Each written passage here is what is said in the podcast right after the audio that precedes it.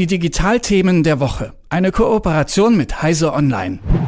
Am 1. März fragte Sascha Lobo in einem Artikel, wo bleibt der KI-Aufruhr? Ja, dann kommt die neue verbesserte Version raus, GPT-4 und wird sowas von gehypt.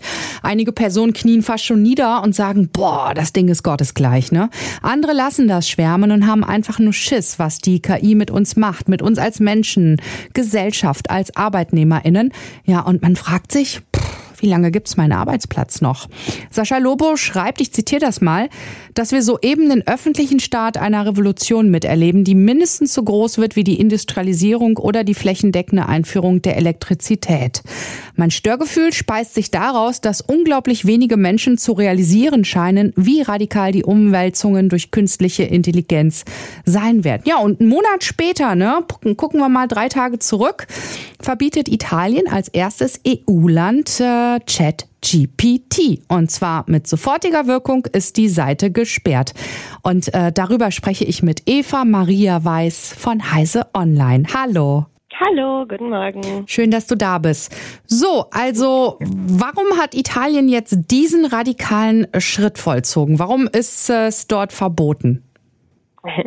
Ja, dieser radikale Schritt ist nicht ganz so radikal, wie äh, das vielleicht durch Sascha Lobo klingen kann, also die Gründe dafür. Mhm. Ähm, da geht es eher um den Datenschutz. Äh, ChatGPT benutzt unsere Daten, die wir eingeben, wenn wir eine Frage stellen und mhm. das, was rauskommt, gleich wieder fürs Training der KI. Ähm, das mhm. heißt, alles, was wir eingeben, bleibt dann quasi gespeichert.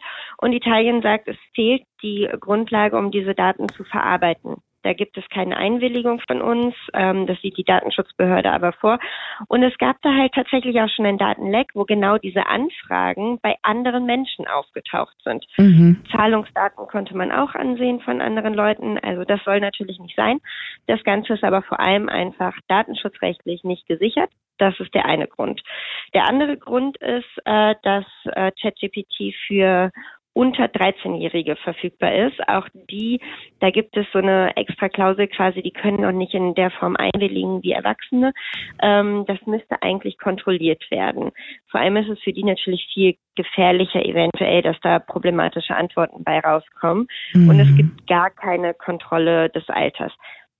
Ist aber, muss man auch ehrlich sagen, bei vielen anderen Diensten, gerade bei sozialen Medien, auch nur so naja, also die haben teilweise Kontrollen, das sind aber dann so nette Abfragen. Da werden mhm. Freunde gefragt teilweise, ähm, ist euer neuer Freund schon 13? Und natürlich wird dann ja gesagt. Klar. Ähm, deshalb, genau, also da das muss man immer ein bisschen, finde ich, in, in Relationen sehen. Natürlich sollte es da eine bessere Kontrolle geben, aber wenn es mhm. in der Umsetzung überall noch so problematisch ist, dann ist es halt schwierig, da einen jetzt rauszupicken, finde ich. Ich denke mal, diese Panne, die da am 20. März rauskam, ne, dass da einfach Daten für Dritte einsehbar gewesen sind, die, die wurde behoben jetzt erstmal, oder? So ein dickes Ding? Genau, mhm. Ja, das wurde behoben. Ähm, der Dienst war ganz kurz mal nicht verfügbar. Mhm. Und der OpenAI-Chef, die ja verantwortlich sind für ChatGPT, mhm. hat dann gesagt, es sei ein Fehler in einer Open-Source-Bibliothek gewesen. Mhm. Das ist super unkonkret. Und ähm, also da kann man sich wirklich zu wenig drunter vorstellen, wo da jetzt tatsächlich der Fehler gewesen ist. Also so richtig mhm. Offen oder transparent ist die Kommunikation an der Stelle nicht gewesen. Ja, das hat man ja immer wieder so, ne? Mit äh, den digitalen Dingen. Aber du, du sagst, kommen wir mal mh, mm, zurück zu den Nutzer und Nutzerinnen, die einfach jung sind, ne? Ähm, unter 13 Jahre alt. Also da sieht es so aus, als wenn es da keinen Schutz gibt, ne? Dass das alles noch quasi im Aufbau ist und auch dauern kann, oder? Ja, genau. Genau, und deswegen ähm, hat also, Italien gesagt, okay, nicht mit uns, ne? Genau. Mhm. Italien findet, findet ähm, das alles nicht so dolle, wie es bisher läuft. Ja. Sicherlich werden da im, im Hintergrund auch irgendwo die, die großen Sorgen mit drinstecken mhm. in diesem Verbot. Ähm, aber das ist erstmal das, wo sie quasi dem Ganzen habhaft werden konnten, denke ich mal. Ja, mit der Panne und dem Schutz einfach von äh, Kindern und Jugendlichen, ne, unter 13. Genau. Und was denkst du, ginge das auch in anderen Ländern? Also könnte jetzt irgendwie Spanien ankommen oder Frankreich oder wie in Deutschland sagen, jo, wir sperren ähm, die Seite auch? Ja, also tatsächlich die DSGVO ähm, gilt ja für uns äh, in Deutschland ebenso und Spanien und Frankreich auch. Mhm. Ähm, das heißt, wenn wenn Italien da wirklich jetzt sagt, es muss dicht gemacht werden, dann müsste man sich überlegen, ob es überhaupt okay wäre, es hier laufen zu lassen. Mhm. Ähm, also das ginge schon. Ich sehe es jetzt aber gerade noch nicht kommen, zumindest nicht bei uns.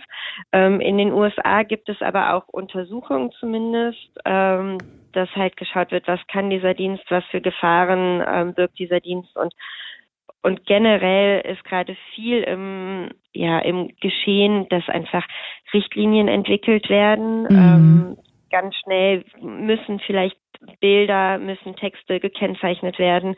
Wie kann man die Gesellschaft schützen? Was ist okay, was ist nicht okay? Ähm, da hinkt natürlich jetzt jegliche Form von Regulierung dem hinterher, was da tatsächlich schon auf der Straße ist und mhm. benutzt werden kann. Und wenn es um künstliche Intelligenz geht, ja, dann geht es auch um ähm, verschiedenste Gefahren.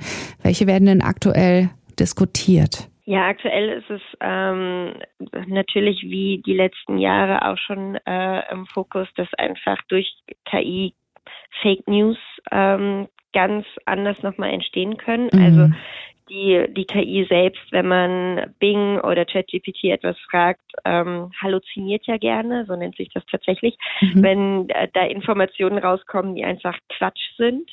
Das heißt, es sind sogar unabsichtliche ähm, Falschinformationen, also zumindest nicht von irgendjemandem explizit in eine Richtung gestreut, sondern eben von dieser KI wurde sich Quatsch erdacht. Das mhm. ist ja am Ende nur eine Rechenmaschine, die irgendwas zusammenpackt, was meist oder oft stimmt, aber manchmal eben auch überhaupt nicht.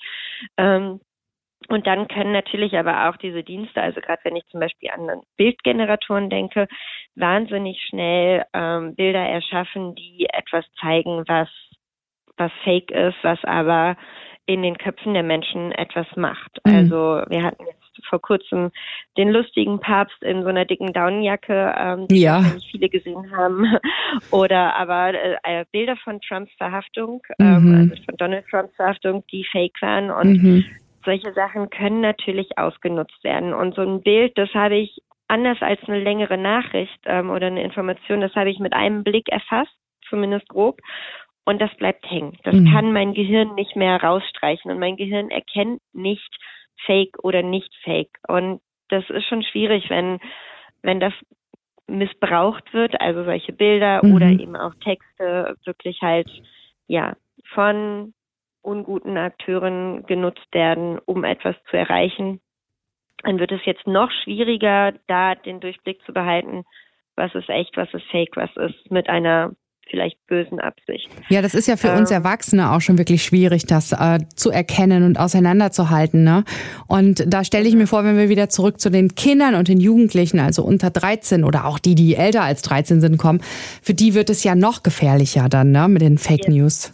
Genau, das ist wirklich, es ist kaum zu unterscheiden und, und wenn ich damit quasi aufwachse, dass ich immer nicht weiß, ist das fake, ist das nicht fake und ich nehme das vielleicht einfach erstmal so hin, dann ja, macht das wahrscheinlich auch was mit, mit dem Gehirn am Ende.